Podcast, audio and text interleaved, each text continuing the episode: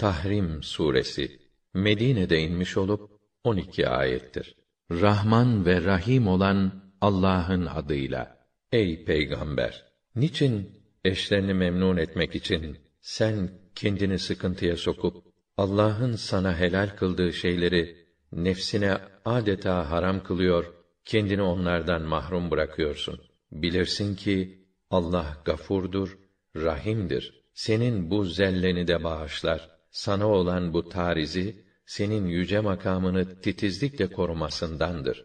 Allah gerektiğinde yeminlerinizi çözmek için kefaret yolunu göstermiştir. Allah sizin yardımcınızdır, sahibinizdir. O her şeyi mükemmelen bilir.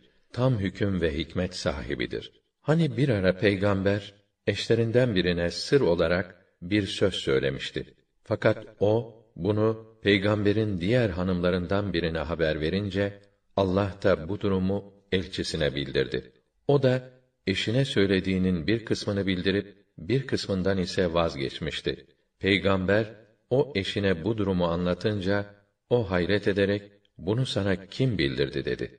Peygamber de her şeyi bilen, her şeyden haberdar olan Allah bana haber verdi diye cevap verdi. Şimdi ikiniz de ey peygamber eşleri eğer kalplerinizin matlub olan durumdan kayması sebebiyle Allah'a tövbe ederseniz ne ala. Yok eğer hislerinize mağlup olup peygambere karşı birbirinize arka çıkarsanız bilin ki Allah da onun yardımcısıdır. Cebrail de salih müminler ve melekler de ayrıca onun yardımcılarıdır. Eğer o sizi boşayacak olursa Rabbi ona sizden daha hayırlı, Allah'a teslimiyet gösteren, mümin, gönülden itaat eden, tövbe eden, kendisini ibadete vermiş, oruca düşkün, dul veya bakireler olarak başka eşler nasip edebilir. Ey iman edenler! Kendilerinizi ve ailenizi, yakıtı insanlarla taşlar olan o müthiş ateşten koruyun. Onun başında heybetli, sert ve şiddetli melekler olup, onlar asla Allah'a isyan etmez ve kendilerine verilen bütün emirleri tam yerine getirirler. Ey kâfirler! Siz ise bugün boşuna mazeret ileri sürmeyin. Siz ne yaptıysanız onun cezasını çekeceksiniz. Ey iman edenler! Samimi ve kesin bir dönüşle Allah'a tövbe ediniz. Böyle yaparsanız Rabbinizin sizin günahlarınızı affedeceğini, sizi içinden ırmaklar akan cennetlere yerleştireceğini umabilirsiniz. O gün Allah peygamberini ve onun beraberindeki müminleri utandırmaz. Onların nuru önlerinden ve sağ taraflarından süratle ilerler. Şöyle derler onlar: Ey Kerim Rabbimiz, nurumuzu daha da arttır, tamamına erdir, kusurlarımızı affet. Çünkü sen her şeye kadirsin. Ey peygamber, kâfirler ve münafıklarla mücahede et ve onlara sert davran. Onların varacağı yer cehennemdir.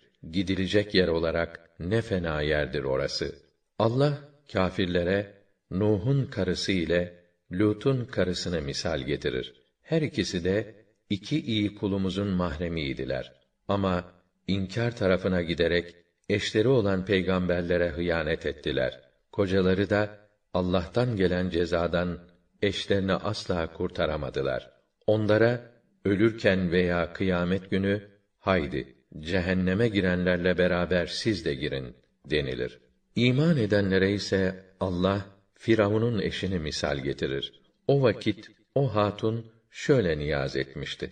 Ya Rabbi, sen kendi nezdinde cennette benim için bir konak yaptır. Beni Firavundan ve onun kötü işinden kurtar. Beni bu zalimler güruhundan halas eyle. Bir de İmran'ın kızı Meryem'i misal getirir. Meryem iffet ve namusunu korudu. Biz ona ruhumuzdan üfledik. O da Rabbisinin kelimelerini ve kitaplarını tasdik etti ve gönülden itaat edenlerden oldu.